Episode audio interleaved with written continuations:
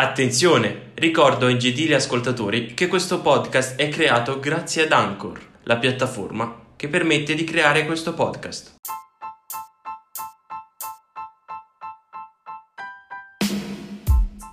Benvenuti e ben ritrovati in questo nuovo episodio del nostro podcast. Oggi parleremo dei bond, del loro significato e della differenza tra obbligazioni e azioni.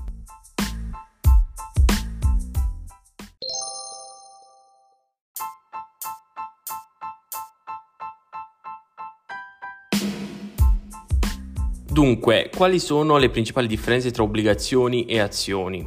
La divisione tra azioni e obbligazioni, gli americani direbbero fra equity e debt, è una delle ripartizioni fondamentali della finanza, anche se negli ultimi anni la nascita di una serie di strumenti ibridi ha creato un po' di confusione sulla linea di confine.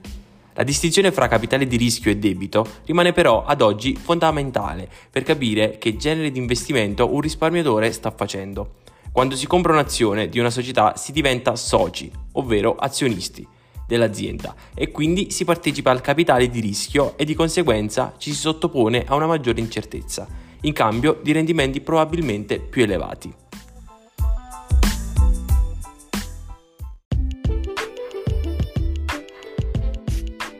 Chi invece acquista un'obbligazione, in inglese bond, compra parte del debito di una società o di uno Stato, rappresentato da un titolo, e ne diventa soltanto creditore. In teoria, dunque, a meno di un default, cioè di un fallimento della società o dello Stato in questione, il creditore deve riavere a scadenza prefissata il capitale sottoscritto più gli interessi previsti dal contratto. Nel codice civile italiano le obbligazioni sono descritte dagli articoli 24, 10 e seguenti.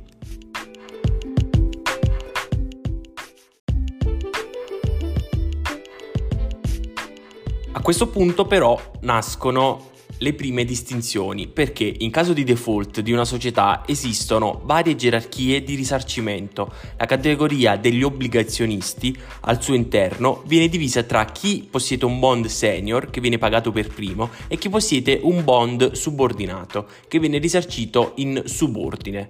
Le obbligazioni subordinate sono diventate popolari in senso negativo negli ultimi anni a causa di alcune crisi di istituti di credito che hanno causato il mancato risarcimento dei bond detenuti da piccoli risparmiatori. Le obbligazioni bancarie subordinate vengono classificate secondo il seguente ordine crescente di subordinazione e quindi di rischio. Lower tier, tier, up tier e tier. Ogni bond ha comunque delle caratteristiche fondamentali. Un valore nominale che corrisponde al capitale che viene sottoscritto nella fase iniziale e risarcito alla scadenza, al netto degli interessi. Una cedola o coupon che corrisponde all'interesse periodico che l'emittente paga periodicamente ai propri obbligazionisti si chiama cedola perché i propri bond erano fisicamente muniti di una cedola che si staccava e veniva presentata in banca per avere gli interessi. Una scadenza, in inglese maturity, che indica la data entro la quale viene riconsegnato all'obbligazionista il proprio capitale iniziale. Un emittente, ossia la società o lo Stato che hanno emesso le obbligazioni, in sostanza si indebita sul mercato anziché ricorrere a finanziamenti bancari o di altri soggetti.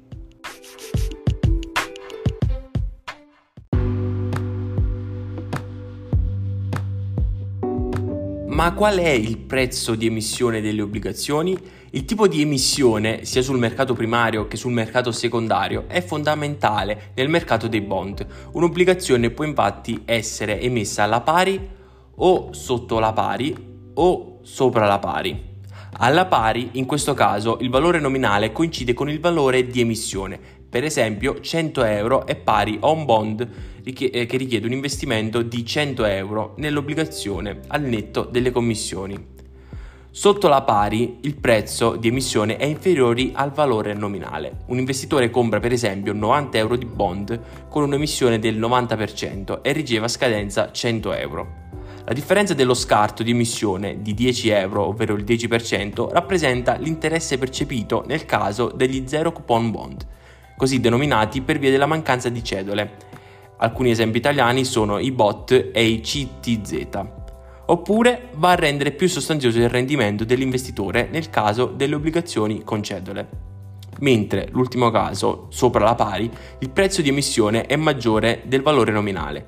Un investitore compra per esempio 110 euro di bond, ovvero un'emissione pari al 110%, e riceve alla scadenza 100 euro. La differenza negativa di 10 euro pari al 10% comporta un rendimento negativo dell'obbligazione zero coupon. È il caso attuale della maggior parte dei titoli di Stato a breve dei principali paesi Eurozona.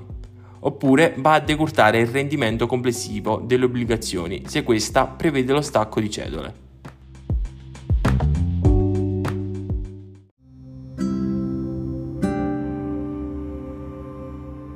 Dunque, Un'obbligazione dipende poi in maniera sostanziale dalla propria qualità. Questa qualità viene giudicata da un'apposita agenzia di rating che ne controlla la rischiosità. Le principali agenzie di rating nel mondo sono la Standard Poor's, il Moody e il Fitch, con giudizi che variano da AAA alla D. Misurano il grado di rischio con cui l'investitore si sottopone, come nel caso delle azioni il rischio è direttamente proporzionale al rendimento per cui i bond più rischiosi vengono emessi. Deve quindi un'azienda versare cedole più ricche se vuole attirare gli investitori.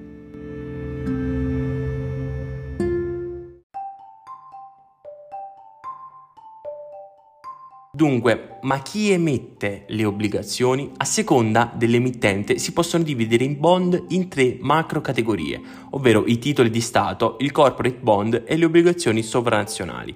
Dunque, i titoli di Stato sono i titoli del debito di una nazione che viene finanziata in cambio di un interesse, per esempio i BOT e i BTP italiani mentre i corporate bond in questo caso sono l'obbligazione che viene emessa da una società che si indebita sul mercato. Quasi sempre per accedere a questo mercato bisogna essere una banca o una grossa multinazionale capace di gestire e garantire questo genere di emissioni mentre nell'ultimo caso delle obbligazioni sovranazionali o supranational bond sono i bond emessi da organizzazioni internazionali come la Banca Europea degli Investimenti o la Banca Mondiale. Si potrebbero aggiungere anche i bond emessi dai comuni, dalle regioni o per esempio dagli stati americani che rappresentano la declinazione locale dell'indebitamento diretto sul mercato.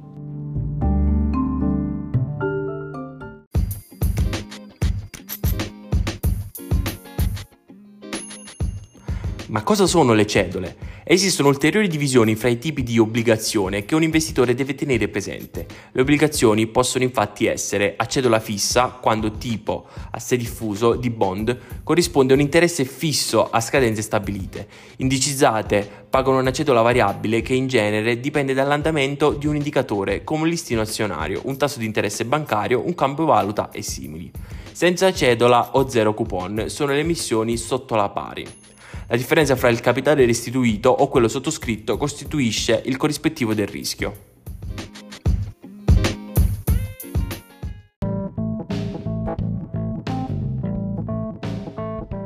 Scendiamo più nel dettaglio. Le obbligazioni convertibili sono bond che in determinate condizioni si possono convertire in azioni dell'emittente in base a condizioni predeterminate.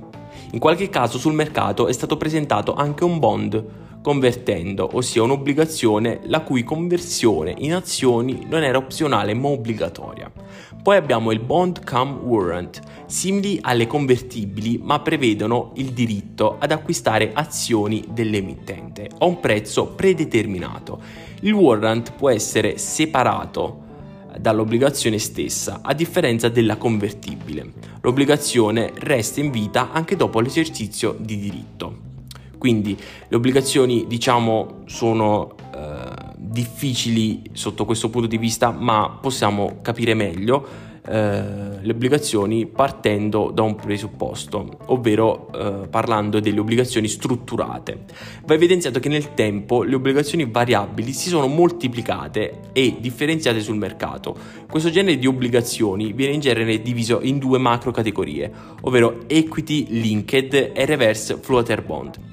Dunque le equity linked hanno cedole fisse ma il loro rendimento complessivo è collegato all'andamento di un'azione o di un paniere di titoli. Poi abbiamo il fixed eh, reverse floater, Sono obbligazioni in genere a lungo termine che pagano inizialmente cedole fisse eh, per poi eh, convertirsi a una cedola variabile ancorata a un limite massimo e un tasso variabile. Infine c'è il reverse floater bond, che sono obbligazioni a tasso variabile con indicizzazione inversa.